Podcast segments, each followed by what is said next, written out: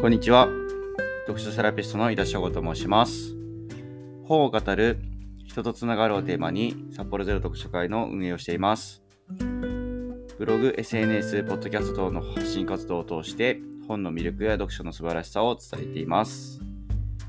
2024年1月の22日にオンラインで北海道父若獅子の会が開催されました。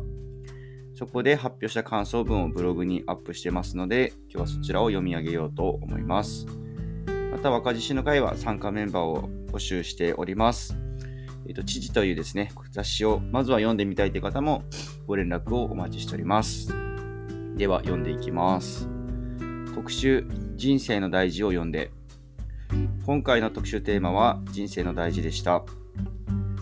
これからどうしていくかの見通しを立てることは大切であり、それを考えた上で今、どうするかを考えることがより大切だと考えます。人生100年時代という言葉が浸透していますが、誰しもが100歳になった時に生涯を終えるわけではありません。当然ながらそれより長く生きる人もいれば短い人もいます。あと、これくらいあるだろうと思っていても予定通りにはならないでしょう。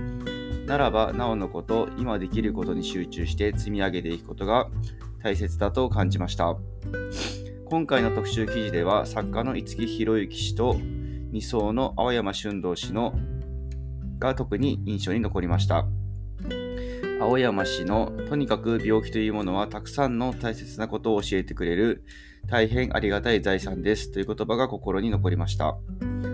私は病気を経験して大学を中退しました。療養期間を経て働けるようになりましたが、周囲を見て遅れているような気分になることもありました。それでも働き続ける中で他人と比べることに意味はなく、自分を軸に過ごすことが大切だと感じました。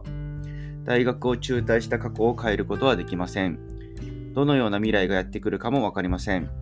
それでも今の視点から過去への視点はいくらでも変えることができます。もし大学を何とか続けていて、そのまま進んでいたら、もっと迷惑をかけることがあったかもしれないと考えると、病気というものは気づきを得ることができた最速であり、最善のタイミングであったのかもしれません。ガンジーの明日死ぬかのように生き、永遠に生きるの生きるかのように学ぶという言葉も印象的でした。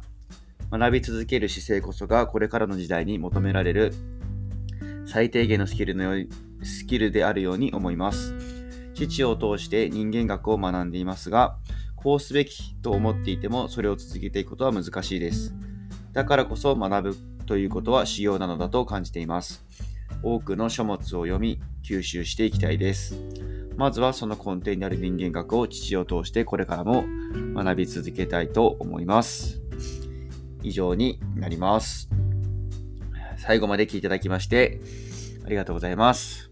運営している札幌ゼロ読書会は札幌市内のカフェと古本屋さんで開催をしております。興味のある方は概要欄からリンクをご覧ください。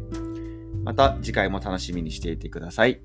読書セラピストの井田翔吾でした。